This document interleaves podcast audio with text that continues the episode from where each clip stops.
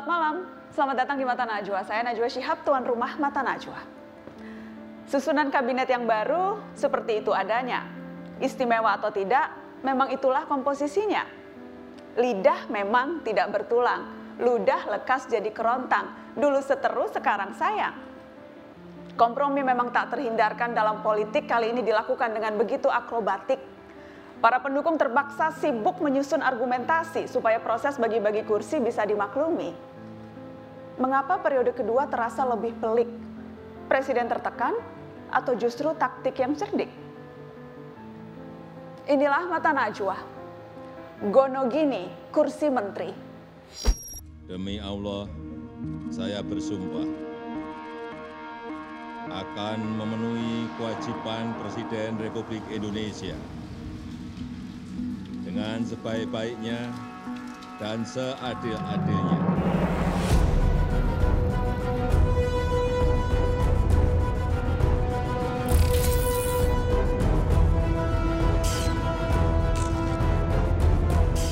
Hari ini resmi diminta dan kami sudah sanggupi untuk membantu membantu beliau di bidang pertahanan.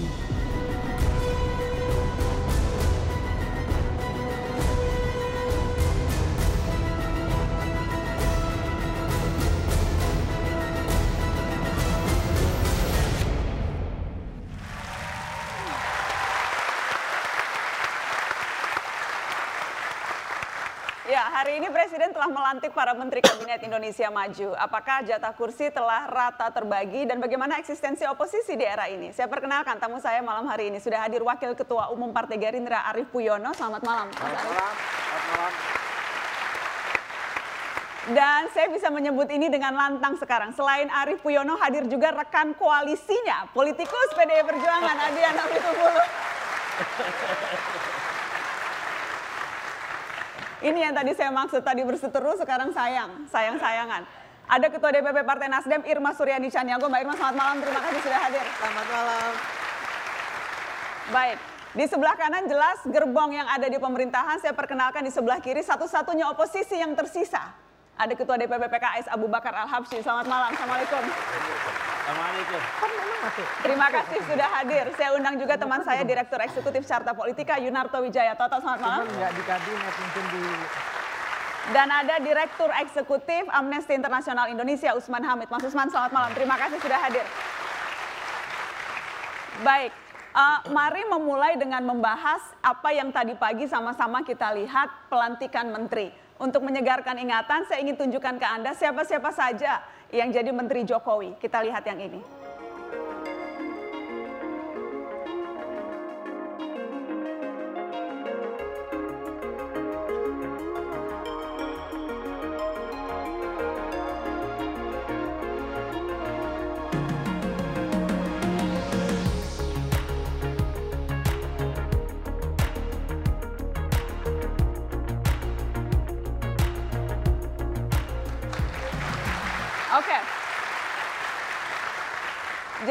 Dilantik 38 orang, 34 menteri, 4 pejabat setingkat menteri, 18 menteri dari parpol. PDIP dapat 5 kursi, Nasdem 3 kursi, PKB 3 kursi, Golkar 4 kursi kalau kita menghitung LBP yang juga kader Golkar. Gerindra dapat 2 kursi, P3 dapat 1 kursi.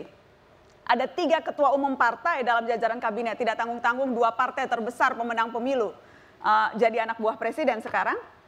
Kemudian eh, kita lihat dari eh, non partainya ada 20 menteri, terdiri dari tiga militer, satu eh, polisi dan 16 profesional. Eh, eh, yang paling muda 35 tahun Nadiem Makarim, yang paling tua 72 tahun Fahrul Rozi. Gonogini kursi menteri, itu mata najwa malam ini. Saya ingin ke oposisi. Ya, Op- oposisi kasih nilai berapa komposisi menteri hari ini yang dilantik? ya kalau oposisi nggak boleh ngasih nilai baik selalu. Nah, Tetapi saat ini paling tidak kita kasih 50 persen lah ya. Jadi? Kalau nilainya 10 terbaik ya 5,5 lah. 5,5. Ya. Tidak lulus itu kalau 5,5. Ya masih masuk lah sedikit lagi. Masih masuk sedikit. Masih. Oh, jadi masih ada baiknya ini. Ada. Siapa yang paling bagus menurut Anda minimal dari track record yang paling menarik perhatian Anda, Pak Abu Bakar? Ya pasti yang profesional. Hmm. Yang profesional lepas dia adalah seperti terawan. Itu kan seorang dokter yang memang profesional. Hmm. Pak Basuki oke, dia profesional, memang bidangnya Erik oke lah ya, sohibnya kawan kita, Ketua tim sukses. ketua tim sukses. Ah. Dia mengerti tentang ekonomi. Oke. Nah, cuman yang paling menarik Nadim nih. Nadim ceritanya apa? Ujung-ujungnya ke pendidikan. Tapi mungkin ada pembicaraan spesial dengan Pak Jokowi kali ya. Oh, jadi itu menarik Kita- perhatian Anda. Saya, saya tertarik ketika Anda bilang yang pasti profesional. Jadi memang politisi itu memang tidak cocok sebetulnya ya Enggak menteri ya? juga, belum tentu. Sebab dari 21 persen itu yang proporsional, paling tidak yang sebelumnya 45 persen berarti kan itu kan partai-partai. Mereka juga, John Plate nggak jelek-jelek amat, dia orang bagus, dia orang profesional. Ya, Kok nyebut kita John lihat Plate mentang-mentang ada Mbak Irma? Loh enggak, Iman sih uni saya nih, kakak saya baik lah. Ya.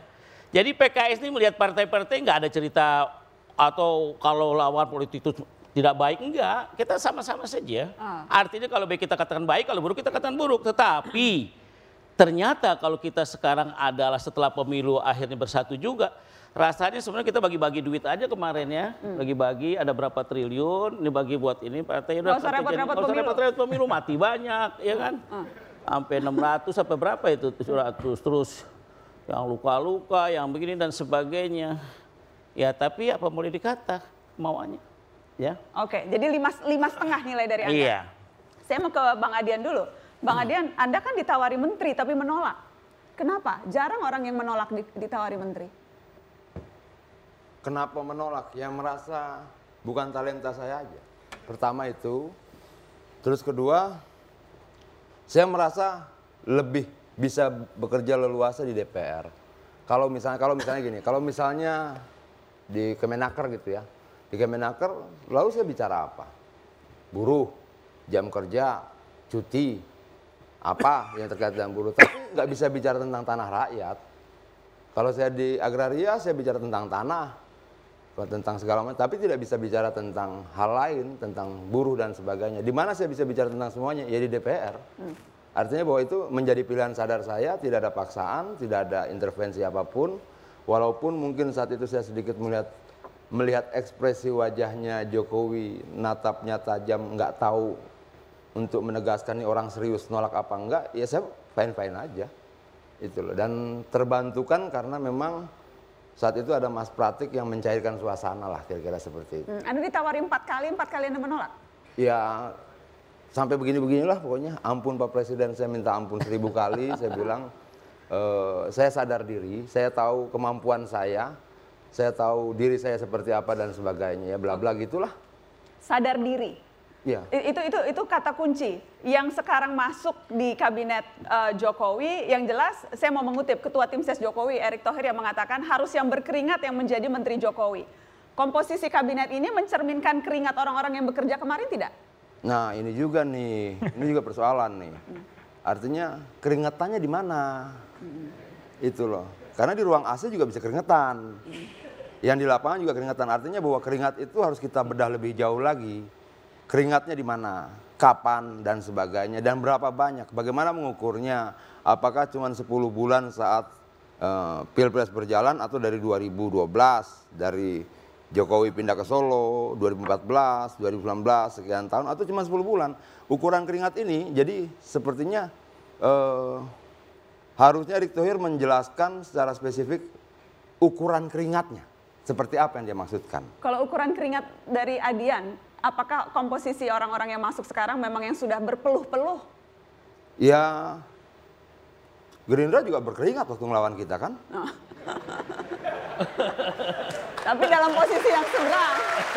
Ya, Jadi ya artinya kalau kalau kalau tidak dijelaskan yang dimaksudkan keringat itu apa, ya mereka juga waktu bertarung dengan kita juga berkeringat juga. Itu loh artinya, ya Jadi kalau Anda kasih nilai, Anda mau tidak mem- memberikan nilai pada presiden yang Anda pilih, komposisi kabinetnya? komposisi kabinet sebagai sebuah bentukan manusia pasti tidak sempurna. Nilainya Bo- berapa Bang Adian? Ya mungkin 90 ya, Sembilan. 90. D- dari lima setengah ke sembilan. Iya. Ya karena dia oposisi kan. Nggak mungkin Oh, kita mas- balik. masih masih bagus berarti itu sembilan, sangat bagus. Eh, ada beberapa yang mungkin kurang, tapi saya pikir terlalu terlalu cepat kita menyimpulkan sekarang. Maksud saya eh, siapa sih kita yang kemudian belum melakukan apa-apa sudah kita nilai? Mungkin ada beberapa hal yang kurang berkenan. Memangnya kita mampu menyenangkan semua orang pada saat yang bersamaan? Kan nggak mungkin juga. Itu loh. Artinya siapa pun misalnya Usman Hamid kita angkat pun sebagai menteri misalnya, pasti ada saja yang tidak suka. pasti ada saja yang menolak dan sebagainya gitu loh. Oke. Artinya bahwa pertama kita sadar kabinet ini produk manusia yang pasti jauh dari kesempurnaan. Tapi mungkin untuk situasi saat ini itulah yang terbaik dulu. Situasi saat ini. Iya, kan begini. Oke. eh, Nah, situasi Saya, saya harus nyampaikan sedikit ya. Oh, iya. situasi lain gini, situasi lain mungkin ini tidak ideal. Mungkin ini tidak tepat, tapi situasi sekarang mungkin ini yang paling tepat per hari ini, per situasi sekarang. Oke. Jangan kita gunakan contoh situasi lain untuk alat ukur sekarang. Hmm. Lanjut. Iya. saya takut nggak nyaman ya karena menilai angka Kenapa? menilai angka yang kurang bagus jauh lima setengah ke sembilan. Saya itu Tapi wajar, tunggu ini dulu kan partai sebentar. Saya pendukung, ini partai oposisi, Saya ingin wajar sampaikan, ingin sampaikan. Jadi pasar itu nyambutnya kurang baik hari ini. Jadi pasar itu stimulannya nggak terlalu bagus gitu. Jadi agak turun ke bawah. Itu sebenarnya isyarat umum. Jadi ketika market tidak tanggapannya positif berarti ada sesuatu yang menjadi penilaian. Kira-kira begitulah. Saya mau ke Mas Boleh ah, jawab ini. Sebentar Bang Adian, saya mau ke Mas Arief dulu. Ya. Saya, saya agak ragu sebetulnya bertanya komposisi kabinet ke Anda karena rasanya sekarang Anda lebih cebong dari cebong. Sudah jarang sekali. Ya bukan sebenarnya nggak ada Nggak, cebong. karena sudah jarang sekali mengkritik Jokowi. Jadi saya mau tanya nih, malam ini berani tidak kritik Jokowi? Ya begini ya, mengkritik itu kan bagus. Ah. Ya, bukan berarti mengkritik itu ingin menjatuhkan atau mengkritik itu justru negatif kan enggak. Ya. Hmm. Jadi berapa Kalau nilainya? bicara 99, Wes. 99.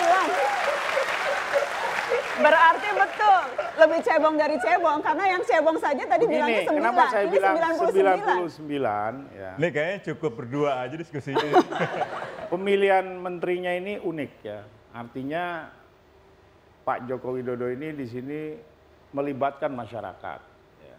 Misalnya dia memanggil menteri, kan, calon menteri, kan, terus ada di medsos, kan bisa beri komen. Cuman sayangnya, ya, harusnya Pak Joko Widodo itu memonitor juga medsosnya. Ketika ada seorang tokoh dipanggil, terus kata medsos, wah ini nggak bagus Pak Menteri, ini pernah korupsi, gitu kan, Pak Joko Widodo. Nah harusnya gagal panggil lagi kan. Ah, Itu kan Siapa itu? Ya banyak, kayak misalnya kan Bu Teti kan, ya kan dipanggil karena mungkin ada kasus dulu pernah dipanggil KPK kan dalam kasusnya siapa itu saya lupa kan. Nah akhirnya kan feel kan. Nah prosesnya sebenarnya pemanggilan menteri ini Pak Joko Widodo ini sudah melibatkan masyarakat, terutama di medsos. Karena kan setiap dipanggil tuh di detik ada kan. Nah tapi ada kekurangannya dalam penyaringannya kan. Harusnya disaring ya Oke. kan. Misalnya mendengar juga kata-kata netizen kan, misalnya tokoh ini Tapi yang jelas 99 nilainya. 99 persen, cuman Luar kita biasa. belum tahu dari sisi kompetensinya mungkin ya, tapi kerjanya kan belum tahu karena kan kabinet ini sebenarnya teamwork, nggak bisa disebut satu-satu ya. Oke. Misalnya Menteri Perhubungan bagus, tapi Menteri Keuangannya jelek lah, mau membiayai perhubungannya dari mana? Ah. Anda mau, tapi Anda nggak bilang SMI jelek dong? Oh enggak, kan Oh, ini hanya contoh. contohnya Menteri Keuangan? Tapi kalau saya mau mau mau, mau mengomentari juga tentang IASG yang dibuka jatuh ya. Oke, sebelum masuk ke sana saya harus lempar ke Mbak Irma. Supaya adil, politisi dulu yang bicara di segmen pertama. Nasdem happy Mbak Irma? Ya, Nasdem happy dapat tiga kursi? Happy lah. kan dari awal Nasdem tuh nggak pernah bicara kursi ya, nggak bisa nggak pernah bicara apa namanya posisi, apalagi eh, apalagi jabatan-jabatan lainnya ya. Kita bicara nggak bicara mahar dan nggak bicara eh, apa syarat. Jadi berapapun yang dikasih presiden, tentu Nasdem akan terima. Dan itu konsisten. Nggak dikasih pun nggak apa-apa. Betul, nggak apa-apa. Iya, ikhlas nggak apa-apa. Tapi ah- alhamdulillah dapat tiga. Alhamdulillah. Alhamdulillah dapat tiga. Kita kita akan lanjutkan. Karena rasanya yang paling menarik perhatian orang adalah eh, masuknya nama Prabowo Subianto ke dalam komposisi kabinet. Apa ceritanya Prabowo jadi Menhan? Kita bahas setelah pariwara.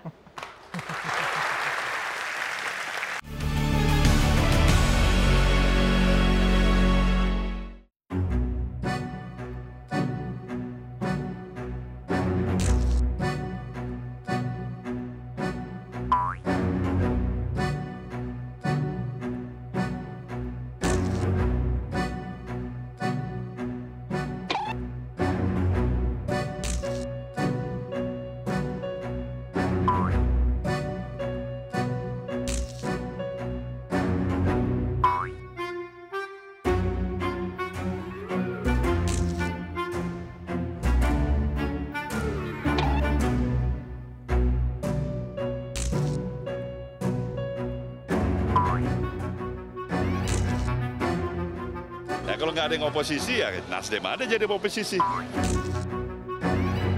KPN juga kemarin kompetisi ada dua capres kalau ujung-ujungnya hanya juga satu juga.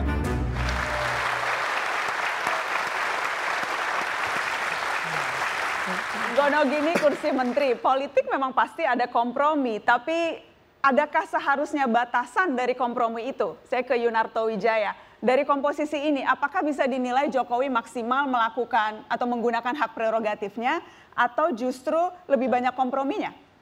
Uh, by result, kalau kita bicarakan Jokowi bicara sekarang orientasi harus hasil, bukan proses ya. Kalau nilai, saya ingin mengatakan 6 nilai dari saya, sedikit lebih baik dari PKS gitu kan. Uh, tapi elastisitasnya sangat tinggi. 6 ini bisa ke 4, dia bisa juga ke 80, 90 walaupun agak sulit untuk 99 seperti Mas Arief ya. Uh, kenapa? Saya ingin menyimpulkan satu kalimat, kabinet ini menyisakan tanda tanya. Terlalu banyak tanda tanya yang tersisa dengan apa yang coba ditunjukkan. Bukan hanya masalah persen ketika berbicara mengenai Menteri Agama berasal dari militer, lalu kemudian misalnya Nadim ada di posisi Mendiknas, beberapa pertanyaan lain, tapi lebih jauh dari itu. Secara sistemik misalnya, tidak diikut sertakannya KPK, diperbolehkannya rangkap jabatan. Ini mungkin tidak bisa dijudge secara sepihak, tapi menimbulkan tanda tanya apa yang sedang coba dibangun sebagai budaya baru oleh Jokowi. Oke. Okay. Dan kedua, pertanyaan terkait dengan kompromi, minimal saya bisa mengatakan Jokowi tidak berhasil menjadi kepala negara, kepala pemerintahan yang tadinya diekspektasikan oleh sebagian publik bisa jadi orang pertama yang mendobrak sistem presidensial kita yang multi partai. Ada harapan ketika dia bukan ketua umum partai, dia berasal dari kelas menengah, dia bicara mengenai budaya baru, tetapi ketika kita baca dari bagaimana porsi untuk partai, orang-orang yang dipilih, hampir mirip dengan semua rezim sebelum ketika akhirnya akhirnya disimpulkan uh, dia tersandera oleh barisan koalisi. Jadi kesimpulannya itu tersandera, bukan tidak menggunakan hak prerogatif dengan maksimal. Oke, Mas Usman, berapa nilainya dari Anda? Wah, kalau nilai mungkin sebagai dosen antara A sampai E kan itu ya. Nah, saya minta angka deh, karena tadi jelas. Tadi Mbak Irma, Mbak Irma sorry saya tanya dulu, Mbak Irma berapa angkanya Mbak? 80. 80 masih paling sedikit tuh. Jadi paling kurang cabang ya dibandingkan Mas Arief dan Bang Adian. 80, 90, 99, 5 setengah, 6 Usman Hamid? E. E. Ya. Berapa itu? 4? 4 itu? Nggak lulus. E itu 0. E itu 0? 0 atau 4? Masa ya, tidak ada bagusnya sama sekali? Saya kira agak susah karena memang eh, dari sudut pandang hukum dan hak asasi manusia, pengangkatan Prabowo misalnya, itu menimbulkan satu persoalan serius Meskipun saya tidak mengatakan Prabowo pasti bersalah, justru proses hukum yang selama ini harusnya diselesaikan, ternyata nggak pernah diselesaikan. Kalau diselesaikan semestinya misalnya Prabowo dilepaskan, dibebaskan, dinyatakan tidak bersalah. Itu jauh lebih baik. Hmm. Kalau tadi Bung Toto bilang perlu KPK, saya kira perlu Komnas HAM. Laporan Komnas HAM, laporan tim gabungan pencari fakta di tahun 98 misalnya, itu juga merekomendasikan agar Pak Prabowo waktu itu dihadapkan ke pengadilan militer. Oke, jadi Anda menyoroti Pak Prabowo-nya lebih ke track recordnya, bukan bahwa ia dulu capres rival yang masuk ke dalam. Itu masalah tidak buat Anda? Kalau sebenarnya, kalau lihat dari capres pilpres-pilpres sebelumnya sebenarnya lebih tidak mengejutkan lagi. Karena tiga pilpres sebelumnya kan Ibu Mega dan Pak Prabowo satu pasangan. Dalam pilgub di DKI juga Gerindra dan PDIP sudah bersatu mempromosikan Pak Jokowi. Jadi tidak ada yang baru sebenarnya. Tapi sekarang kan head to head sama-sama uh, capres dan capres. Ya. Tidak, itu juga tidak mengagetkan Anda? Tidak mengagetkan karena literatur-literatur para sarjana menjelaskannya hanya dalam dua kemungkinan. Pertama, dikendalikan oleh oligarki, segelintir orang yang memiliki kekayaan luar biasa dan memiliki kontrol pada ya. partai, pada media.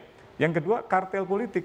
Tidak ada perbedaan ideologis, tidak ada platform, tidak ada politik nilai yang membedakan antara partai-partai yang ada, baik itu partai pemerintah maupun partai oposisi, dan itu berlangsung selama masa reformasi. Jadi kalau kita ingat era pemerintahan sebelumnya pun, di era Pak SBY, era Bu Mega, selalu dalam dua bentuk itu, entah itu oligarki, segelintir orang yang memang mengendalikan keputusan, atau kartel partai. Dan yang sekarang yang mana lebih beratnya? Saya kira yang pertama ya. Oligarki. Meskipun kemudian okay seluruh partai sebenarnya bersatu sekarang itu, bahkan dalam melemahkan KPK gitu. Oke, saya kasih kesempatan yang mau membela. Ada tiga partai pendukung pemerintah di sini.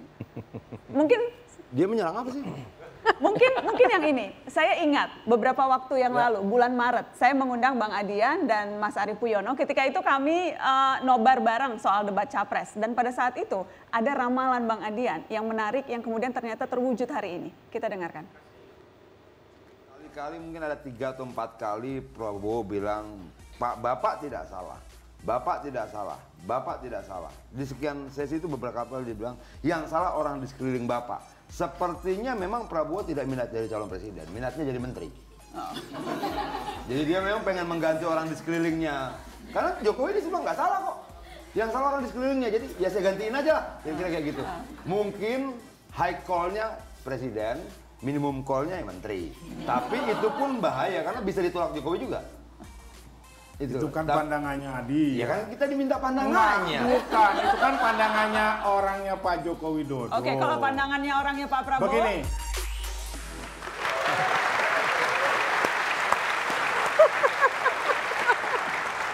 Bang Adian, Ya, saya kenal Anda tuh cukup lama. Iya. Bolak-balik mengundang Anda ke acara-acara saya dan Anda selalu bersedia, terima kasih. Saya mengundang karena gaya Anda tuh selalu belak-belakan, selalu lugas.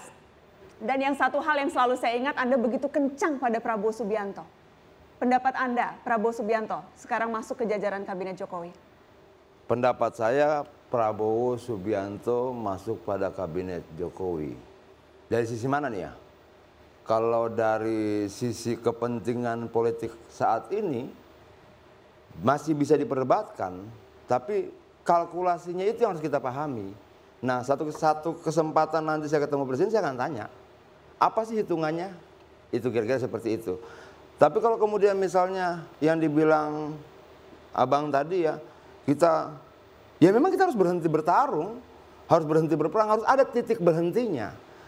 Mungkin ini bukan sesuatu yang ideal di situasi yang lain. Nah ini harus kita hitung-hitung gitu loh. Apa sih apa sih seurgensi apa sih kira-kira misalnya Prabowo ditaruh di situ? Saya percaya Jokowi punya kalkulasinya. Saya percaya bahwa dia punya data, dia punya hitungan, dia punya sekian banyak informasi dan sebagainya dan sebagainya. Hmm. Ketika Anda bilang meramal, Jok- Prabowo itu sebetulnya mau jadi menteri. Ya karena dia tidak akan karena dia tidak akan pernah jadi presiden. Lalu mau jadi apa lagi? Jadi Jadi- menteri itu sudah terhormat buat dia. Jadi ini pragmatisme politik Prabowo. Apa pilihannya? Nggak ada. Itu loh. Dan kita kan tahu bahwa pasti orang selesai pertarungan politik itu pasti duitnya habis, apa segala macam gitu. Ya mungkin aja ini bagian dari upaya mengembalikan hartanya yang dikasih.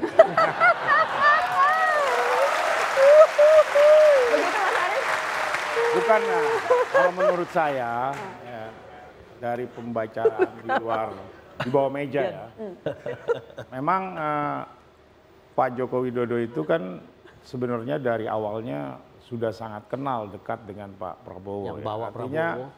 eh, Pak Joko Widodo mengerti tentang eh, kompetensi dan kemampuan Pak Prabowo dalam bidang pertahanan ya. Artinya eh, apalagi ketika Pak Joko Widodo itu mengenal dengan baik seorang Prabowo ya, dan Pak Prabowo-nya bersedia Oke. untuk menjadi Kenapa Pak Prabowo bersedia ya? demi bangsa kan? Bukan demi uang, demi bangsa. Oh bukan demi uang? Bukan, kita tahu saya ya. mohon maaf, saya tuh suka ragu kalau politisi bilang demi bangsa. Kalau ini 99% demi bangsa. Demi bangsa, bukan?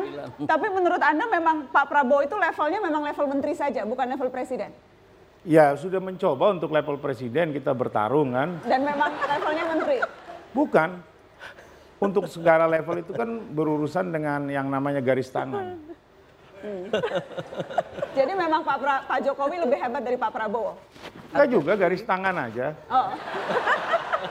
Garis tangan. Baik, saya, saya, saya- ingin ke Pak Al-Habsyi nih. Ya. Bagaimana?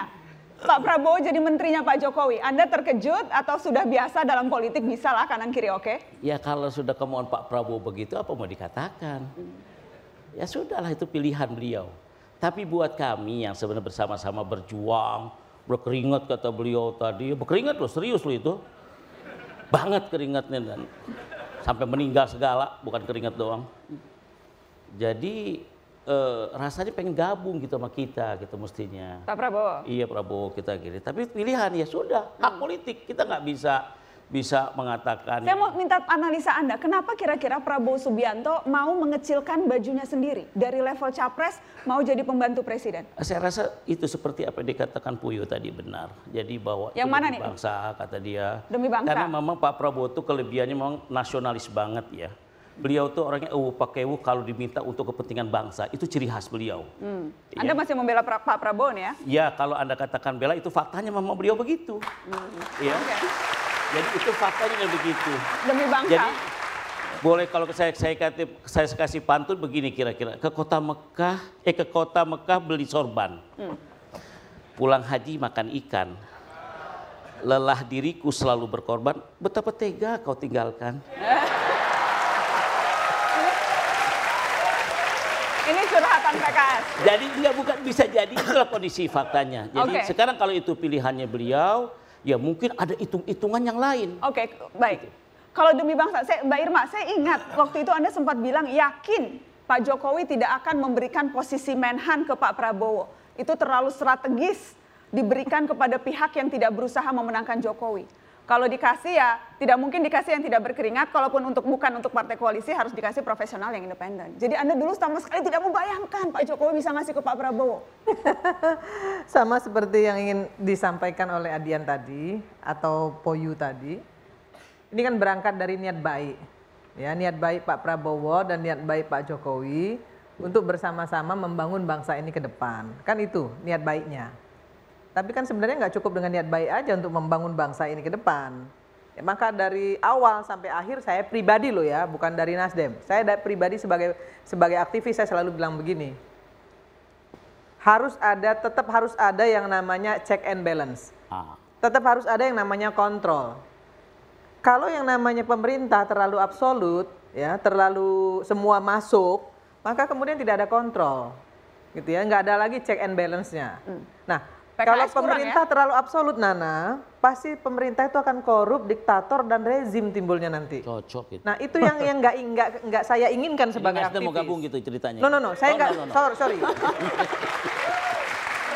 saya nggak bicara Nasdem ini. Oke, ini, oke. ini pribadi saya sendiri ya. Kalau Nasdem jelas ya, Nasdem jelas sejak awal 2014 sampai sekarang kita tetap berkomitmen mendukung Pak Jokowi dalam kon- kondisi apa pun. Oke. Karena kita memenangkan Pak Jokowi berarti kita harus bertanggung jawab dan mengawal kemenangan itu sampai dengan 2014 Nana. Oke. Saya Tapi 2024. soal itu, Mbak Irma, Pak Prabowo menjadi menhannya Pak Jokowi, sesuatu yang Anda nilai tidak mungkin terjadi tapi terjadi. Apa? Apa sebenarnya? Apa sih yang nggak terjadi di politik ini?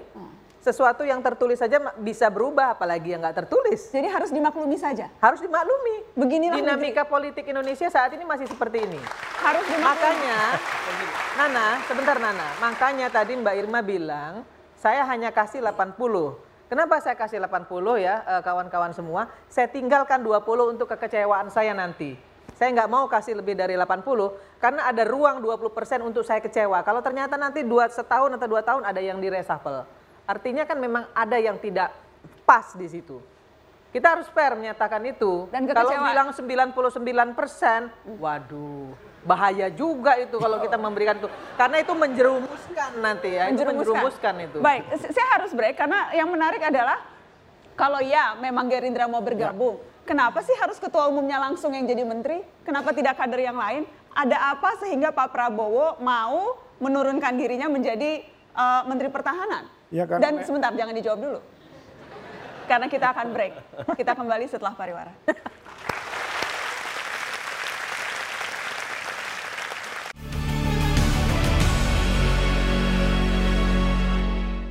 dari Partai Gerindra apabila diminta kami siap membantu dan hari ini resmi diminta dan kami sudah sanggupi untuk membantu.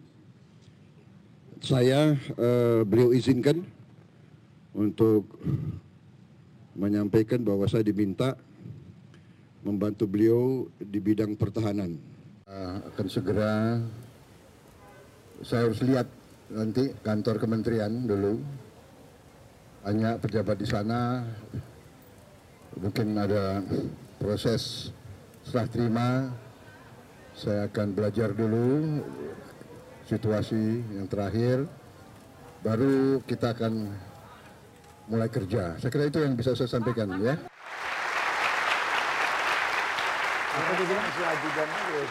Ya, itu cuplikan pernyataan Menteri Pertahanan Republik Indonesia. Kabinet Indonesia Maju, kabinet yang dipimpin oleh Presiden Jokowi, Prabowo Subianto. Kenapa harus Pak Prabowo-nya langsung yang jadi menteri? Karena Memang Pak di- Prabowo-nya mau? Nggak Bukan, percaya Arif. dia yang diminta. Yang diminta oleh Pak Jokowi? Dia yang diminta oleh Pak Joko Widodo. Dia bercerita dia diminta untuk membantu masalah pertahanan. Yang diminta kan Pak Joko Widodo, yang diminta sama Pak Joko Widodo kan Pak Prabowo langsung. Ya dia yang harus menerima langsung dong. Walaupun sebetulnya tidak mau atau memang mau juga. Ya tadi Pak Prabowo itu kan punya jiwa yang sangat eh, pengabdi ya terhadap negara ini ya. Pak Prabowo itu pengabdi negara ya. Hmm. Artinya ketika kepala negara seperti Pak kepada Joko Widodo Jokowi, meminta Jokowi. dia untuk eh, mengurusi, Mengabdi membantu masalah Jokowi pertahanan, dia menerima Oh. secara refleks dan secara jiwanya ya. Artinya Langsung mau, tidak ada pertimbangan macam-macam. Begitu diminta langsung mau. Pertama dia pernah eh, mengatakan kan dari awal kalau diminta untuk membantu dia bersedia. Dia selalu komit dengan pembica dengan eh, pembicaraannya kan. Oke. Dan memang Pak Joko Widodo juga nggak salah milih dia, memang dia ahlinya dalam bidang pertahanan. Memang ahlinya pertahanan. Oke. Bang Adian, Anda mau komentar tidak? Karena saya ingat Anda tuh pernah bilang eh, yang jadi persoalan kalau Pak Prabowo menang jadi capres, ia akan menjadi panglima tertinggi angkatan bersenjata laut, darat dan utara. Bagaimana dia akan melantik para jenderal? Repotnya di- orang yang melantik adalah tentara yang pernah dipecat. Anda bolak-balik menegaskan track record Prabowo sebagai tentara yang dipecat dan sekarang tentara yang dipecat itu menjadi menteri pertahanan. Iya, tapi dia tidak melantik tentara-tentara. Oh, Karena jadi Anda sudah tentara. memaklumi sekarang. Bukan memaklumi, tapi mau ditaruh di mana lagi? Katanya Menteri ekonomi nggak mungkin, menaker nggak mungkin. Yang dia tahu soal, yang dia tahu sebenarnya cuma pertahanan ya di situ aja dulu. Tapi apakah kemudian akan berlangsung lama? Belum tentu juga kan seperti itu. Oh, Anda menduga ada kemungkinan diri reshuffle di tengah jalan. Tambah marah Gerindra kalau diri reshuffle ketua Oh, umumnya. sudah nggak bisa marah, sudah 99 persen kok masih marah. Nggak menurut saya gini loh, Mbak Nana, apa? eh, saya dengar memang banyak juga yang tidak puas, banyak juga yang berharap terlalu banyak dan sebagainya. Tapi per hari ini, per hari ini saya coba memahami apa sih yang dipikirkan oleh Presiden.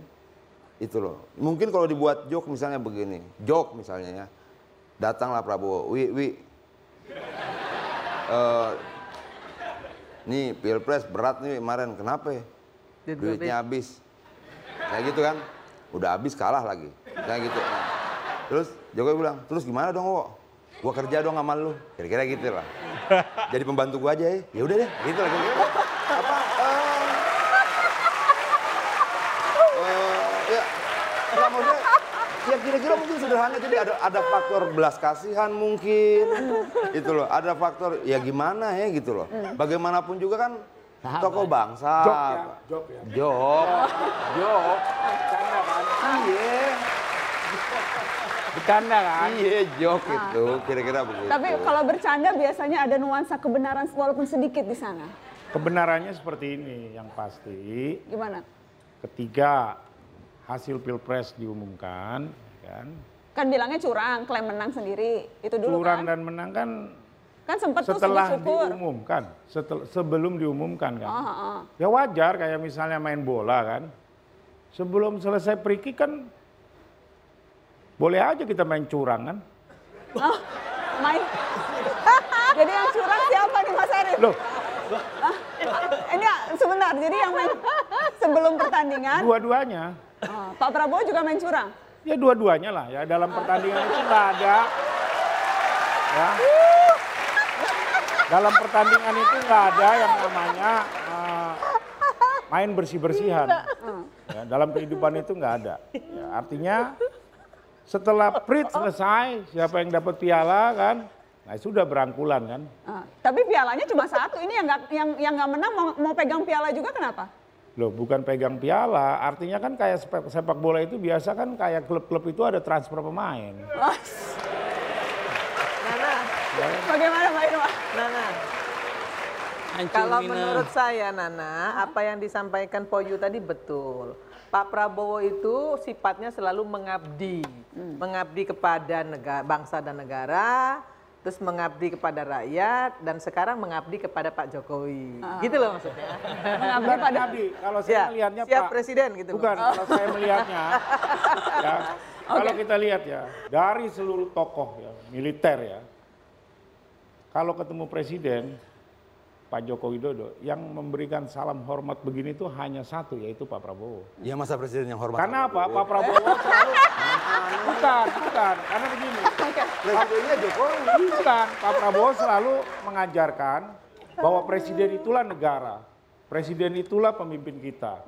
Ya. Oke. Ya Indonesia itu bisa diidentikan misalnya ya dengan Joko Widodo, Representasi negara. representasi negara. Karenanya mengabdi pada Jokowi sama dengan mengabdi pada negara. Bukan mengabdi kepada Joko Widodo sekali lagi, mengabdi kepada negara. Kepala negara. Yang direpresentasikan oleh Presiden Pak Jokowi. Joko Widodo. Saya ingin lempar ke Mas Toto dan juga nanti Mas Usman. Mas Toto, apa analisa Anda? Ini kementerian strategis.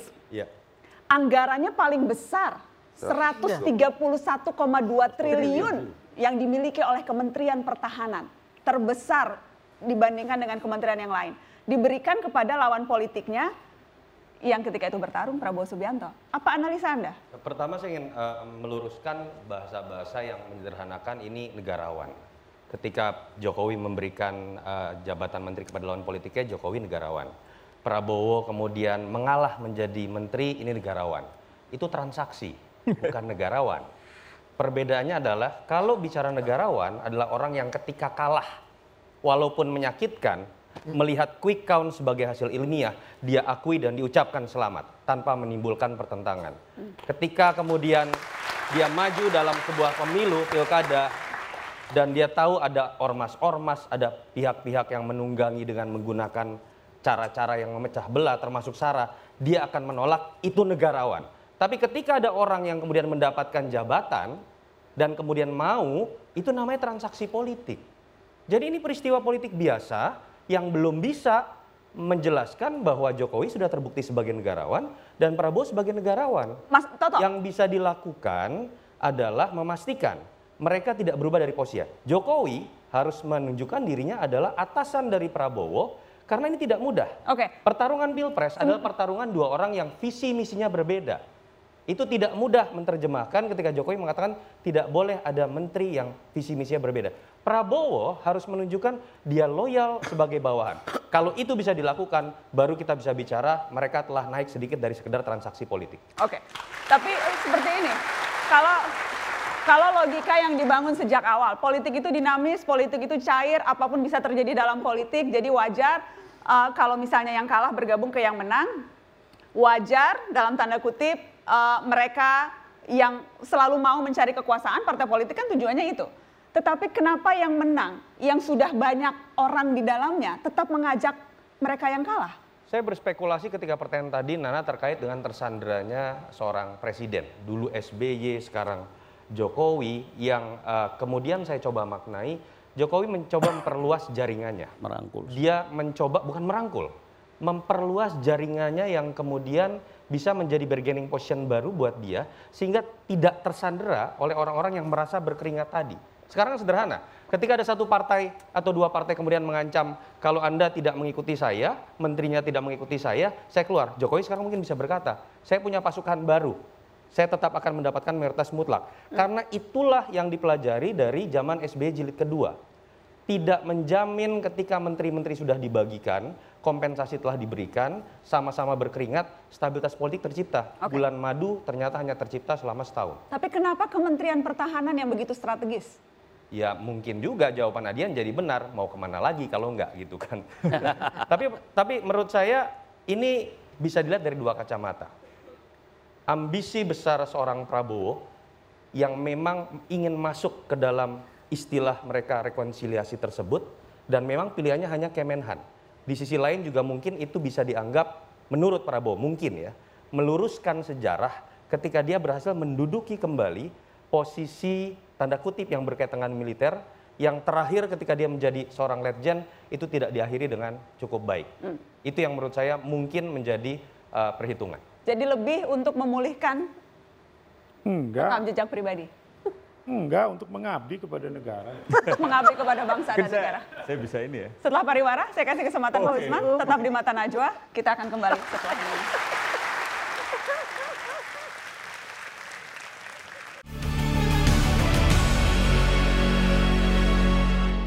Negara kita sedang sakit. Ibu Pertiwi sedang diperkosa.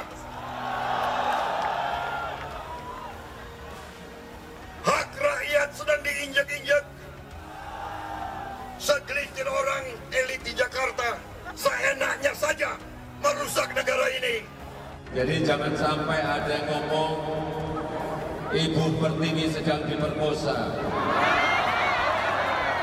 Yang benar adalah Ibu Pertiwi sedang berprestasi. Kita akan memberikan yang namanya KIP kuliah, Kartu Indonesia Pintar untuk kuliah. Yang kedua, yang kedua nanti akan ada yang namanya kartu prakerja seperti ini. Yang terakhir akan ada kartu yang namanya kartu sembako murah. Bung, kita butuh pekerjaan, bukan kartu. Saya akan dan sudah menjadi presidennya seluruh rakyat Indonesia.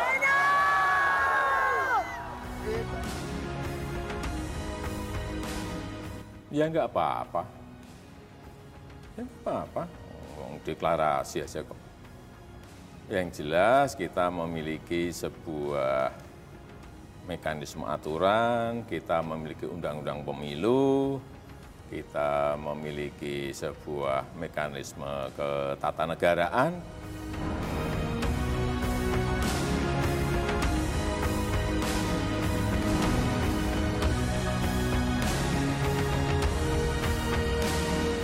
Saya kira demikian hubungan saya baik, mesra gitu Pak ya. Sangat mesra.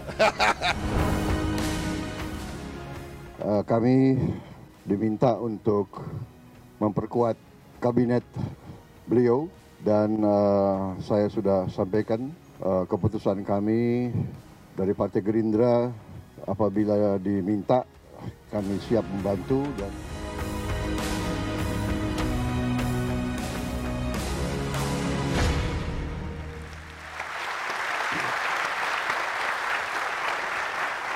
Ya, itu tadi kita lihat bagaimana kami kita mengajak Anda melawan lupa teman-teman apa yang terjadi kurun waktu belum setahun ini pada saat masa kampanye, pasca Pilpres dan yang terakhir hari ini ketika Prabowo Subianto masuk dalam jajaran kabinet uh, Jokowi Ma'ruf Amin. PKS tidak masuk karena tidak diajak atau memang karena karena apa? Jangan-jangan karena nggak diajak aja nih makanya nggak Karena masuk. kita sadar kita kalah. Kita kalah, menempatkan diri kita di tempat yang kalah, kita memfungsikan diri kita sebagai pengawas, pengontrol, check and balance. Kita bukan ingin sendiri, nggak enak sendiri sebenarnya. Kita nggak- juga nggak ingin oposisi kok sebenarnya. Kalau kita menang kita berkuasa lah, lebih baik, lebih enak.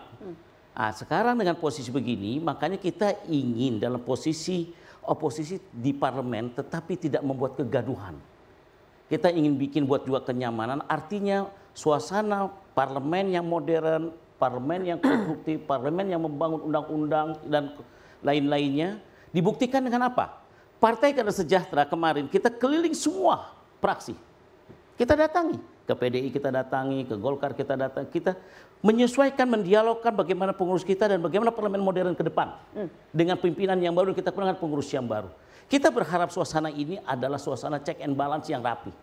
Itu. Akankah masih efektif kalau itu dilakukan hanya oleh satu atau dua fraksi? Rasanya saya dengar enggak nih, kayaknya nambah.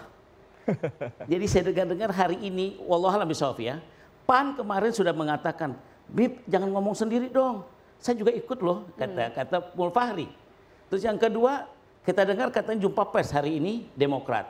Kalaupun misalkan jadi bertiga, ya alhamdulillah kita nggak sendiri, kita lebih senang. Semakin banyak paling tidak 50-50 ya Ba- baru baru diputuskan sekarang itu kira-kira karena memang tidak dapat kursi aja ya atau gimana? tanya beliau, Ah. tanya beliau. Kalau PKS nggak ada urusan dengan ini, malah diundang sama Pak Jokowi kita bilang nanti, ngundang setelah pemilihan menteri. Oh sempat diundang? Oh diundang, Pak Jokowi ini rapi juga ininya.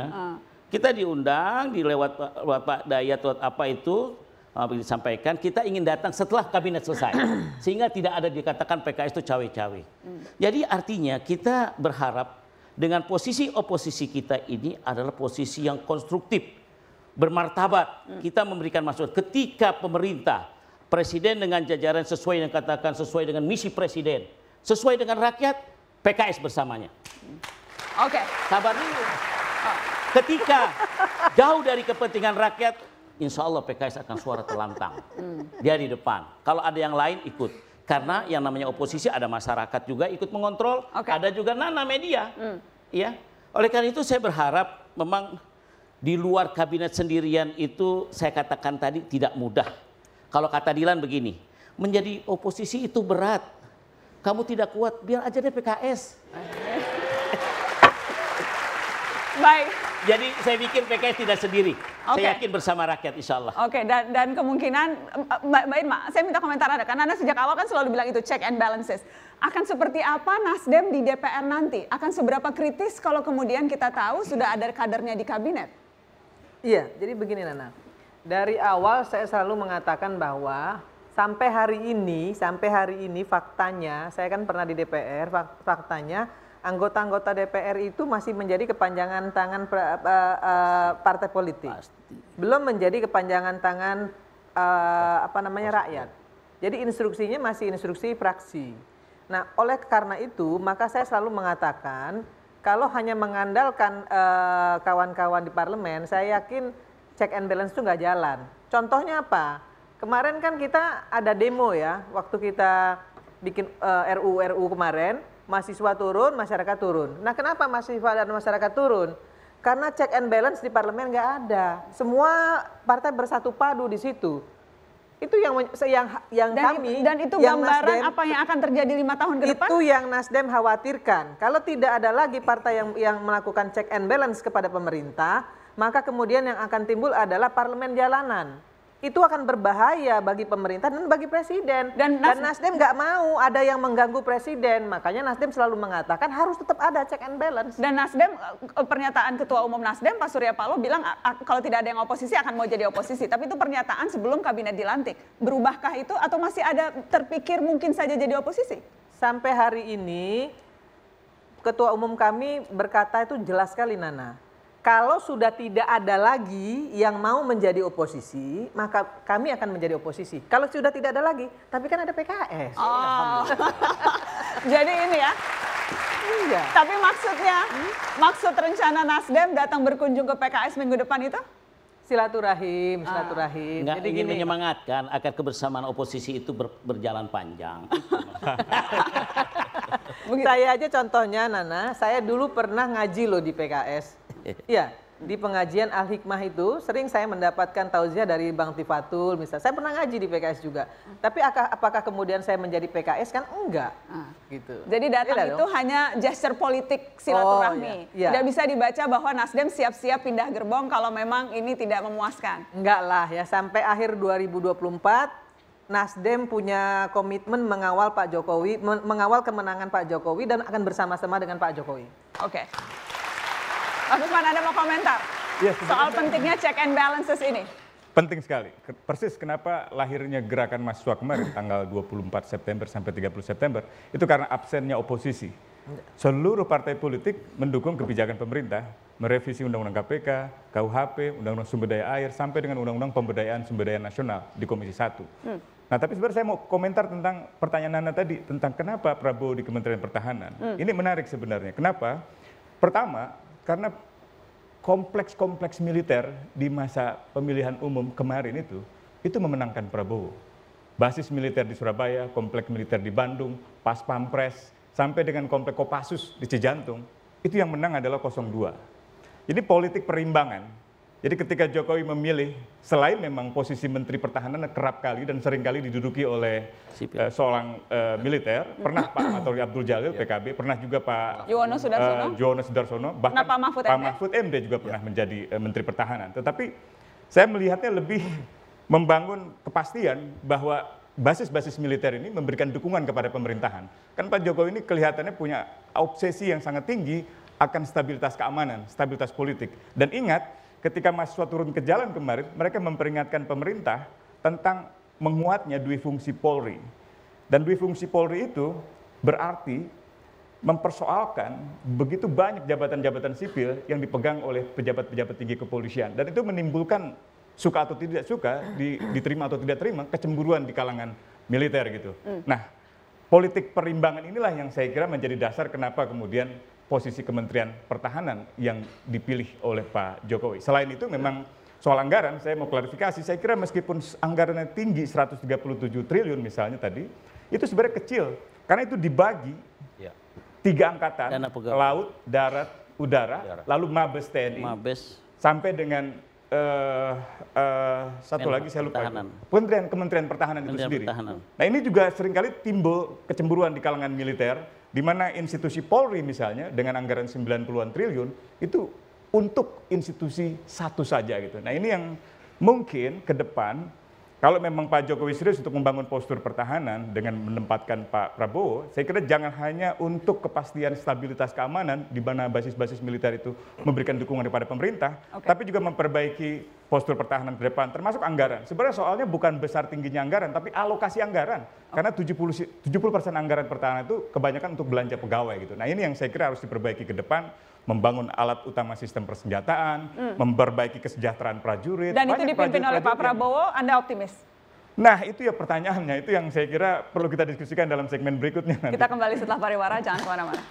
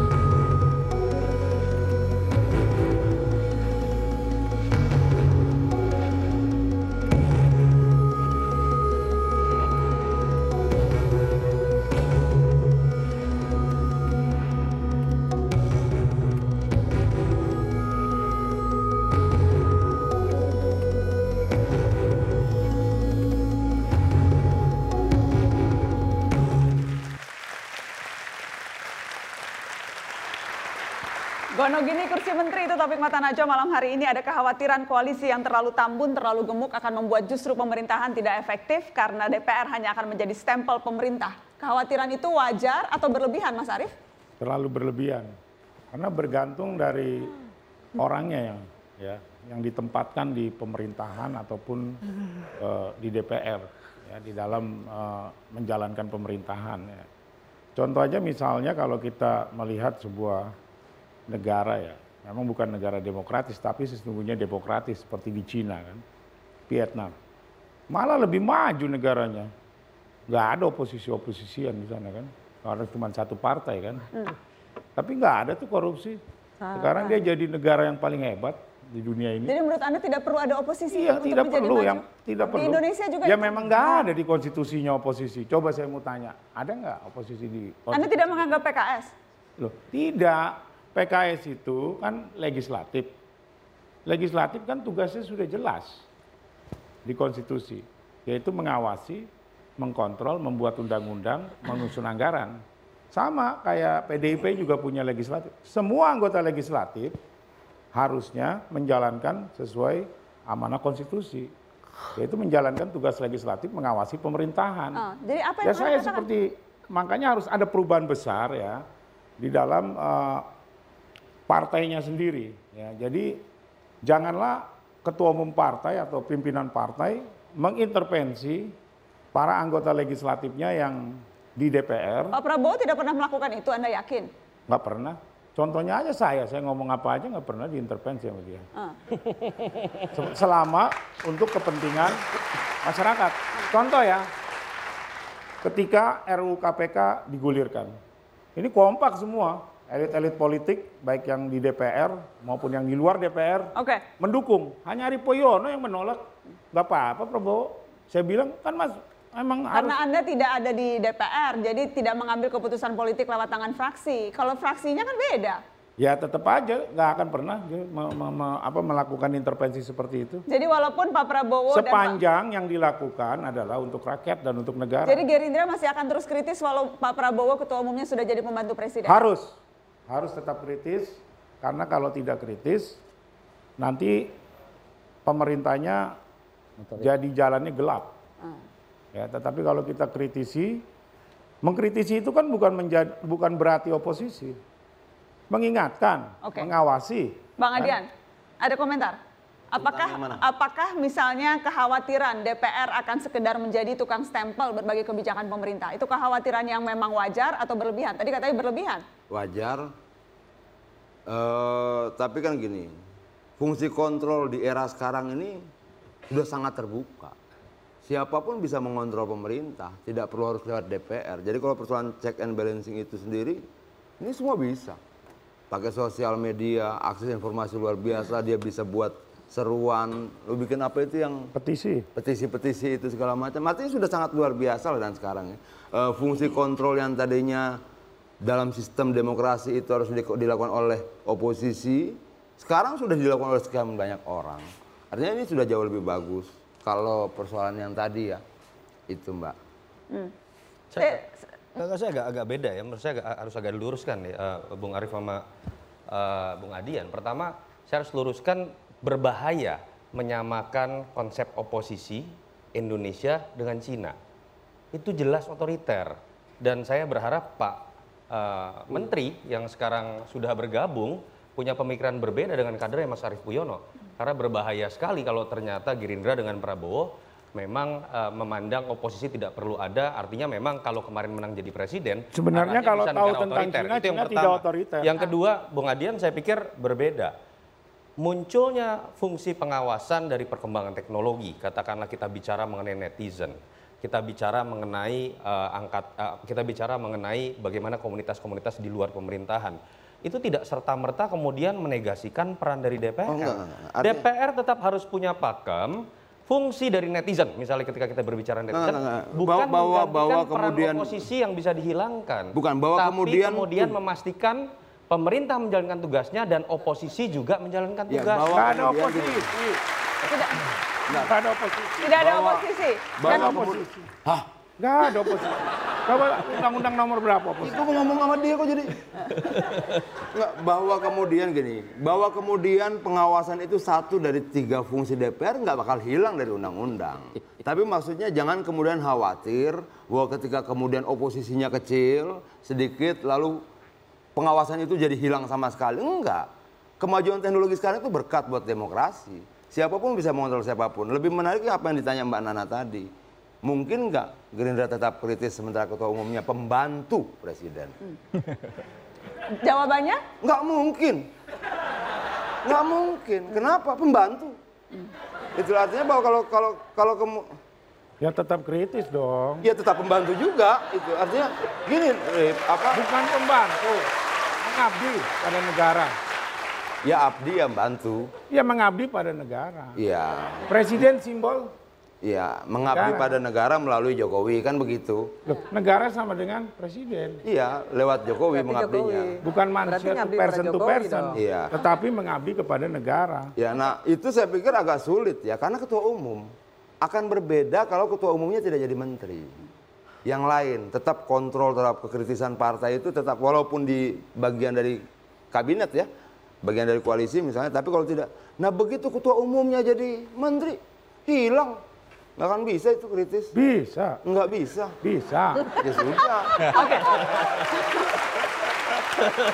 Karena Bah, ta- ta- uh, artinya kalau ka- kalau tadi anda katakan tetap bisa kritis uh, dan kalau tadi anda katakan tidak mungkin bisa kritis, Bang Adian saya mau tanya, anda percaya Prabowo akan loyal pada Jokowi? Nah, itu dia tuh. Percaya Prabowo loyal sama Jokowi. Saya pikir begini, waktu akan menjadi penguji yang paling setia masing-masing kita. Nah, Tapi kan, tapi kan bisa dilihat dari rekam jejak. Ya, waktu yang akan menentukan. Tapi kalau kita bicara hari ini, menilai hari ini dengan menengok ke belakang dari rekam jejak, kalau dijawabnya dari rekam jejak gimana ya? Rekam jejak yang mana? Dari rekam jejak tuh masa lalu lah, yang mana lagi? maksudnya. Karena, Ya. karena karena kan ini sebetulnya suatu pertaruhan ketika mengajak eh, katakanlah Loyal, pasti loyal. apa buktinya? Dia nggak pernah berkhianat sama negara. Apa yang dia hianati sama negara? Wong dia diberhentikan dari militer juga karena mengabdi kepada negara. Dan ini artinya kalau menjadi pembantu Jokowi akan loyal sepenuh hati, garis lurus. Pengabdi negara mbak, jangan pembantu. Pengabdi negara. ya. Tetap akan loyal, Pengabdi negara tapi menjalankan fungsi sebagai pembantu Jokowi. bukan pembantu. Loh pembantu presiden dong. Gini Nana. Pengabdi negara. Karena sudah jelas Nggak ada dalam undang-undangnya bahwa seorang menteri jelas. itu pembantu negara nggak ada. Tadi sudah jelas Pak Jokowi bolak-balik mengatakan tidak ada visi misi, Yang ada sebagai anggota kabinet. tidak ada visi misi menteri, visi misinya presiden. Iya. Kalau macam-macam saya copot di tengah jalan, pembantu dong itu. Loh, anggota kabinet. Nggak ada pembantu. Nggak ada kata-kata pembantu. Anggota kabinet. Memang pembantu. Nggak ada, mana ada pembantu. Memang. Tunjukkan undang-undangnya, nomenklaturnya yang mengatakan bahwa seorang menteri itu pembantu. Nggak ada. Anggota kabinet. Ini hanya beda istilah saja, tapi ia ditugaskan untuk membantu tugas-tugas presiden. Setuju dong minimal? Setuju. Oke, minimal itu setuju. Tapi Pak bukan pembantu. Oh, Yang membantu itu pasti pembantu. Yang enggak dong. Oke. Kayak kamu membantu memberikan api rokok kepada saya kan nggak bukan pembantu. Mbak Irma, Anda percaya Prabowo akan loyal? Kan saya tadi masih sisain 20 persen. Artinya ada 80 persen saya percaya, 20 persen saya nggak percaya. Kan gitu. Saya sisakan 20 persen untuk rasa tidak percaya saya. Kenapa? Itu untuk jaga-jaga agar saya nanti nggak kecewa. Kami nggak kecewa. Nah yang ingin saya luruskan dari Arif tadi, ini karena mau masuk koalisi, kemudian pada cari pembenaran menurut saya. Bahwa tidak ada lagi yang namanya oposisi. Iya toh? Iya. Oposisi kalimat diksi oposisi itu memang nggak ada dalam dalam presidensial. Tapi perlu digarisbawahi Indonesia ini Nana, presidensialnya masih mandul, masih banci. Separuh presidensial, masih separuh lagi masih parlementer. Jadi yang disebut oposisi seperti PKS ini sebenarnya hanya fungsi. Fungsi check and balance itulah yang disebut sebagai oposisi sekarang ini. Jadi kalau Arif bilang nggak ada lagi, nggak ada lagi, itu pembenaran namanya. Ya memang nggak ada oposisi secara konflik nggak yang kita akuin apa? Ya, sebentar, yang kita akui bermain dengan dengan sebuah uh, undang-undang kan. Semua harus sesuai undang-undang peraturan. Nggak ada kata-kata oposisi. Ini kan gini Nana, ini kan saya saya bilang ini kan fungsinya. Kalau kalimat oposisinya, diksinya memang nggak ada, tapi fungsi check and balance itu ada. Oke. Gitu loh. Toto, Iya, saya cuma ingin eh, Bung Arief lebih ikhlas ya menempatkan posisi Prabowo dengan Gerindra. Karena jelas tadi kalau ditantang di Undang-Undang 39 tahun 2008 tentang Kementerian Negara, pasal 1 ayat eh, 2 menyebutkan menteri negara yang selanjutnya disebut menteri adalah pembantu presiden yang memimpin kementerian. baik. Bukan. Pembantunya dalam jabatan, Oke. bukan person to person. Baik. Ya kan? Baik, menteri adalah pembantu presiden. Pak Prabowo adalah pembantu Pak Jokowi. Kami kembali setelah pariwara.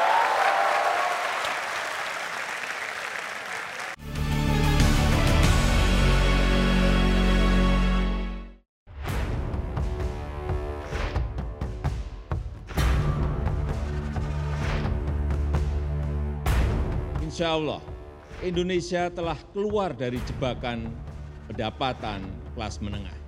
Jangan lagi kerja kita berorientasi pada proses, tapi harus berorientasi pada hasil.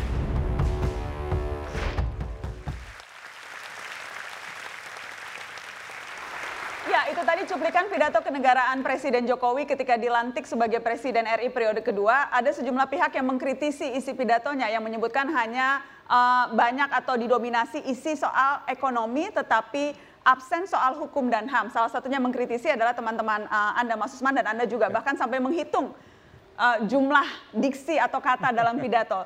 Nol demokrasi, nol hukum, nol Ya, HAM. ya, ya. Dan ini apa artinya? Artinya memang Pak Jokowi lebih memprioritaskan pada hasil daripada proses.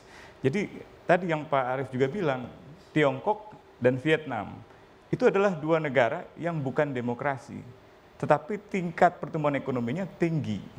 Nah sekarang banyak negara di dunia yang sedang mengalami pelambatan ekonomi, mulai menimbang-nimbang, jangan-jangan tidak penting lagi prosesnya, seperti tadi Presiden katakan, melainkan yang penting hasil. Dengan kata lain, kegaduhan yang misalnya orang berbebas berekspresi, oposisi, berserikat, berkumpul gitu ya, itu dianggap tidak, tidak lagi jadi penting gitu. Nah ini yang kita khawatirkan, apalagi beberapa tahun terakhir, beberapa kajian para sarjana, Fedi Hadis, Markus Mitzner, Ed Aspinall, semuanya menunjukkan bahwa demokrasi Indonesia mengalami kemunduran. Ini demokrasi yang diperjuangkan oleh Bung Adian dan kawan-kawan. Jadi saya kira saya khawatir betul, itu yang tadi sebenarnya kenapa saya memberi nilai E, bukan pada orang per orang, bukan pada komposisi juga, melainkan pada esensi nilai yang mau dibawa lima tahun ke depan. Tidak ada.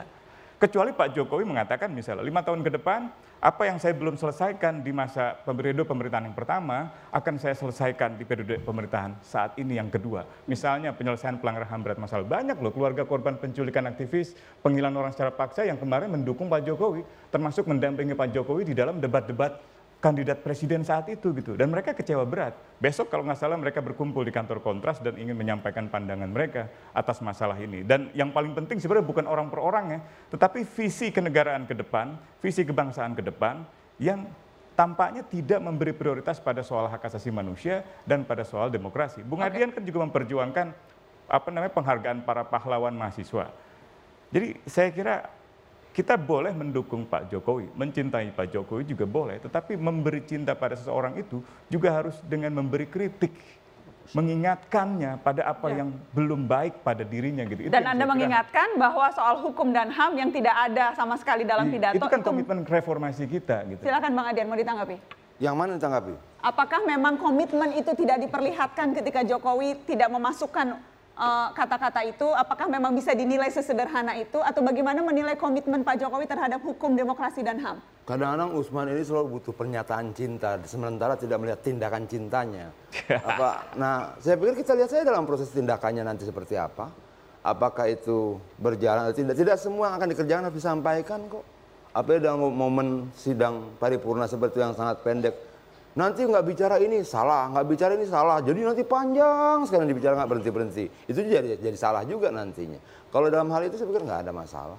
Apa uh, mungkin mungkin banyak teman-teman khawatir Prabowo gimana? Ya saya juga khawatir. Itu loh. Tapi kita akan berjuang dengan cara masing-masing. Yeah. Kalau misalnya Usman bicara di sini, saya kalau ketemu Jokowi saya pasti akan tanya, apa pun saya tanya. Pak Presiden kenapa BBM dinaikin? Pak Presiden kenapa ini begini? Selalu saya tanya apa mungkin saya dianggap yang yang yang yang cukup lancang untuk bertanya yang kemudian kadang-kadang presiden juga tidak suka tapi saya pikir tidak bisa apa banyak hal seperti misalnya kenapa Prabowo Menhan ini kan saya tanya juga kenapa sih Menhan gitu loh dan saya butuh jawaban juga tapi bagaimanapun juga uh, inilah komposisi yang mungkin untuk per hari ini sudah oke okay. sudah oke okay. Saya. Wajarkah kalau kita mempertanyakan komitmen demokrasi, uh, komitmen Jokowi terhadap demokrasi hukum dan HAM? Oh, jelas dan saya pikir tidak terjawab dengan pernyataan bahwa ini bukan sekedar yang dibutuhkan pernyataan, tapi tindakan terkait dengan demokrasi hukum dan HAM menjadi sulit buat teman-teman aktivis minimal yang memang bergerak di bidang itu untuk percaya bahwa Jokowi masih memiliki komitmen di bidang tersebut bukan karena pidatonya dua kali berturut-turut di Sentul dan kemarin tidak menyebutkan kata-kata tersebut tapi ketika bicara dengan logika Adian tadi dalam tindakan ini bersamaan dengan masalah revisi undang-undang KPK kritik terhadap undang-undang KUHP tentang undang-undang pemasyarakatan dan mungkin mencapai puncaknya hari ini ketika Prabowo dijadikan Menteri Pertahanan. Penangkapan sejumlah aktivis kan saya kira juga itu itu kan sehari setelah Pak Jokowi kalau kalau kalau kalau kita demokrasi. mau membuat perbandingan kasih tahu orang rentangnya. Hari ini dibandingkan dengan kapan? Jangan abstrak. Tidak. Tahu gini. Kita bicara Jokowi, kita bicara lima tahun. Ini Bukan, bagian Oke, okay, lima tahun ini berbanding dengan apa? Sehingga kita bisa lihat ini maju atau mundur. Nggak bisa lu lihat cuma satu hari saja atau satu periode saja. Ini maju atau mundur ini bertambah atau berkurang, itu yang ditimbang-timbang. Ayo kita cari angka perbandingannya. Kalau dibilang kemunduran, lebih represif dan sebagainya, mana perbandingannya? Ada teman-teman yang bilang sekarang di fungsi ABRI, lu tahu di fungsi nggak? Di fungsi itu kenapa? Ada fraksi fraksi TNI apa? ABRI di parlemen. Orang bisa tentara aktif bisa jadi gubernur, bupati dan sebagainya. Itu dua fungsi. Nah teman-teman yang kemarin bicara tentang dua fungsi tahu nggak itu? Kenapa dalam contohnya tidak ada? Nggak, saya kira bukan hanya itu. Jadi gini, kalau kalau ditanya angka, Ini serius ya? saya kira in- Ya. oke serius kita. Ayo. Ya. Sebenarnya saya menikmati bercandaan mereka. Iya. Ambil indeks Freedom House, ya. Lima tahun di era SBY dimulai dengan status bebasnya Indonesia. Tahun 2013 jatuh dia terperosok, separuh bebas. Di era akhir SBY sampai awal Jokowi itu masih separuh bebas. Tetapi tahun terakhir ini turun kebebasan sipilnya. Bukan hanya indeks di dalam Freedom House, lembaga internasional indeks demokrasi, tapi juga di dalam negeri bahkan. Misalnya Badan eh, Biro Pusat Statistik, kebebasan sipilnya itu juga turun. Meskipun kelembagaannya menaik, tetapi indeks itu dibuat seingat saya soal kelembagaan itu menaik sebelum KPK dilemahkan. Saya ragu kalau indeks itu dibuat setelah KPK dilemahkan lewat undang-undang revisi KPK masih akan memperlihatkan indeks yang yang baik. Gitu. Nggak, kalau begitu begini, sorry. Kalau itu begitu, baru satu contoh ya. Oke, kita- datanya. Kenapa? Ada fakta lain kok. Pemilu langsung, serentak, pilpres, pileg segala macam. Itu juga angka-angka yang harus kita hitung. Nggak bisa kita nafikan begitu saja. Betul betul. Saya kira Bukan, artinya para- bahwa, bahwa kemudian apakah itu juga dihitung dalam penentuan indeks itu atau tidak? Makanya menurut saya parameter indeks itu bawa kita bedah. Jangan-jangan tidak sesuai dengan apa yang kita hitung dan apa yang mereka hitung. Itu loh. Oke, kita Jadi biar biar fair dong. Iya iya iya, iya dong tentu saja. Baik, dan kita akan 20 lanjutkan tahun, ini setelah pariwara, tetap di Mata Najwa.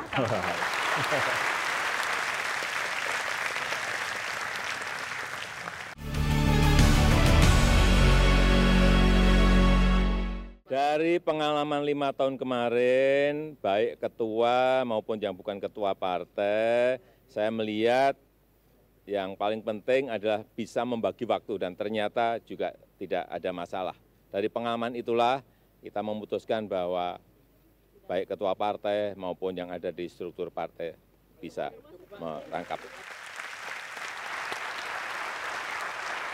Ya, itu tadi cuplikan pernyataan Presiden Jokowi setelah pelantikan presidennya. Jadi tidak apa-apa sekarang Menteri rangkap jabatan menjadi ketua umum partai. Karena yang jelas ada tiga ketua umum partai yang saat ini menjadi pembantu Pak Jokowi. Ya. Ada ketua umum partai Gerindra, ada ketua umum partai Golkar, dan ketua umum P3. Ah, saya ingin minta prediksi singkat-singkat saja. Yang jelas hari ini baru dilantik kabinet, harapan besar lima tahun ke depan akan seperti apa jalannya pemerintahan dengan koalisi yang hampir 75 persen ada di DPR. Terakhir nanti ke Toto, tapi saya ingin minta Mbak Irma, Bang Adian, Mas Arief, akan seberapa panas atau malah ini koalisi yang besar akan buat adem atau bagaimana kita akan melihat politik ke depan ya? Ya, dengan masuknya Gerindra tentu eh, diharapkan akan membuat dingin suasana. Karena kemarin saya juga sempat kaget waktu saya berdebat dengan Habibur Rahman, dia dia bilang eh, eh, beliau eh, bilang begini, ini kan ribut-ribut nih. Ya kalau misalnya nggak diakomodir semua kepentingan, nanti ribut terus. Nah, terus saya jawab, loh, terus yang bikin ribut ini sebenarnya siapa gitu kan pertanyaannya. Jadi kalau nggak dikasih posisi ribut gitu. Nah ini yang menurut saya yang harus dikritisi. Nggak boleh seperti itu. Jadi kata Arif tadi, kalau mengabdi kepada bangsa dan negara nggak boleh buat ribut. Kan seperti itu. Tidak ribut-ribut. Jadi Anda berharap tidak ribut karena Gerindra sudah masuk. Ya. Bang Adian? Eh, kalau Gerindra mau ribut juga nggak masalah kan terukur kemampuan ributnya. Nah, artinya, tapi saya pikir begini, eh, apa? Yang terpenting adalah menguji, menguji kabinet ini seefektif apa, semampu apa dia bekerja. Karena misalnya ada menteri yang tadinya ngaku-ngaku tidak mau jadi menteri, lalu ditawarkan mau. Nah itu persoalan komitmen menurut Siapa saya. itu? Waduh. Siapa ya? Nggak artinya bahwa itu salah satu contoh. Gini, kita ini sedang membangun politik yang beradab, Mbak Nana. Politik yang politik yang beradab itu salah satunya adalah menghormati apa yang kita katakan. Tidak kemudian menjilatnya dengan mudah, kecuali situasinya berubah. Kira-kira seperti itu. Nah, kalau kemudian sudah bilang saya tidak mau jadi menteri, ya nggak usah. Itu apa pun tawarannya segala macam. Nah itu dalam konteks membangun politik yang beradab. Orang bilang siapa lagi yang menghormati kata-kata yang kita sampaikan. Kalau bukan kita yang mengucapkannya. Kira-kira seperti itu. Nah ini akan diuji. Kalau dia bisa setia dengan kata-katanya, dia pasti bisa menurunkannya dalam kerja tindakan dan sebagainya. Kira-kira Dan itu berlaku untuk semua menteri termasuk Untuk semua untuk menteri. uh, Prabowo Subianto. Pembantu Prabowo ini. Ya. Iya termasuk. Oke. Untuk semua pembantu. Untuk semua pembantu presiden. Iya. Mas Arief, Gerindra masuk, uh, apakah artinya akan tenang? Tapi itu berarti menuduh kalau Gerindra yang bikin ribut dulu. Itu se- seperti itu kan bisa dibacanya? Dari awal periode pertama Gerindra nggak pernah ribut sama pemerintahnya Jokowi JK. Mana ada? Coba catatannya mana? Ada nggak? Malah justru Mukul-mukul meja tuh bagian dari ribut lagi. bukan Prabowo-nya. Yang mukul Prabowo. Bukan, di, pemerintahannya Pak Jokowi JK itu di DPR itu Gerindra tidak pernah ribut, malah justru mendukung. Kalau kita lihat di dalam misalnya menyusun anggaran, ya kan. Apalagi sekarang karena sudah jadi Apalagi bagian. sekarang, karena gini, karena gini ya, karena gini, kita harus sadar semua ya bahwa dua tahun ke depan ini yang akan dihadapi pemerintahan Joko Widodo khususnya dalam bidang ekonomi pra. Oke. Ya kenapa?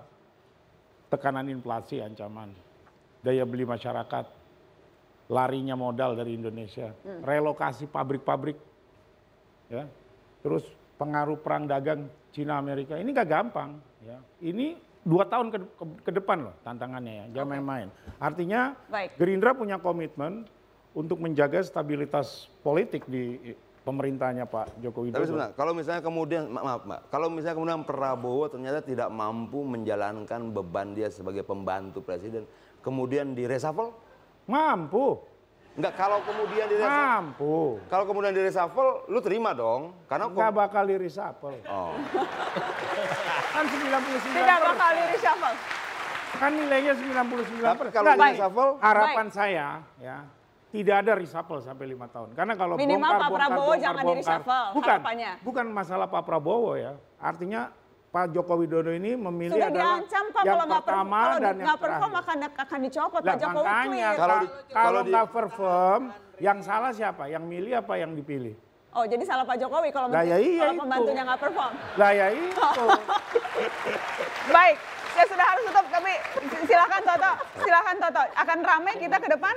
Iya, eh, eh, apa secara natural periode kedua pasti akan eh, menimbulkan keramaian. Loyalitas partai itu pasti akan lebih kecil karena mereka bukan berbicara mengenai memajukan kembali presiden yang didukung, tapi kemudian bicara mengenai bagaimana mereka akan berkuasa di tahun berikutnya. Yang paling penting juga adalah jangan sampai kekuatan besar yang bisa mengetuk palu kebijakan apa pun dengan mudah itu kemudian malah menambah jarak dengan masyarakat yang malah menimbulkan parlemen jalan dan ingat Jokowi tidak dipilih dalam pemilu yang sedemikian keras menjadi pemimpin koalisi dia dipilih menjadi presiden rakyat Faktor penentu terakhir saya kira adalah kelompok-kelompok menteri yang dari non partai. Oke. Orang seperti Pak Mahfud itu sangat diharapkan ke depan untuk bisa mengubah politik hukum dan hak asasi manusia serta bidang politik dan keamanan. Nah, mudah-mudahan orang seperti Pak Mahfud ini bisa mengendalikan 12 kementerian setidak-tidaknya di bawah koordinasi Kementerian Politik Hukum dan Keamanan. Kita tunggu kerjanya.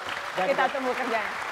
Dan buat PKS sekarang ini membuka pintu lebar kepada kawan-kawan kita partai yang lain ingin menjadi sebagai penyeimbang atau menjadi partner check and balance di parlemen. Anda Dan saya mengundang? berharap, ya saya Oke. berharap dengan munculnya penyeimbang sehingga pemerintah tidak totaliter, tidak otoriter dan tidak berkuasa penuh begitu saja, ada cek balance yang bagus untuk kepentingan rakyat. Terima kasih sudah hadir. Terima kasih sudah hadir.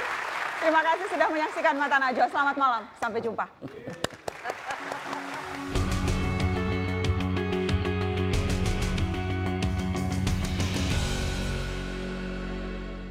Kekuasaan diperebutkan dengan banyak cara. Setelah didapatkan, dibagi juga ke mana-mana. Tak peduli dulunya bertengkar sepanas apa pun, ujung-ujungnya dengan mudah saja mereka berhimpun. Tiba-tiba bersekutu dengan retorika demi bangsa, membuat korban-korban pemilu seperti tak punya harga. Kabinet terbaru mengajarkan dengan cara yang benderang, buat apa mendukung mati-matian hingga lintang pukang. Jangan lagi bermain-main dengan politik identitas hanya untuk memuluskan elit yang ingin naik pentas. Sewajarnya saja mendukung atau menentang dalam politik. Konstituen bukan para fans yang berbaris seperti itik. Saatnya kembali bersatu sebagai warga negara, mengawasi penguasa agar melayani kita semua. Dengarlah nyanyi sunyiku Bait risauku Rindu terpendam Menyala dalam hayatku Duka padamu Duka padaku Saling lebu Menghalau awan mendung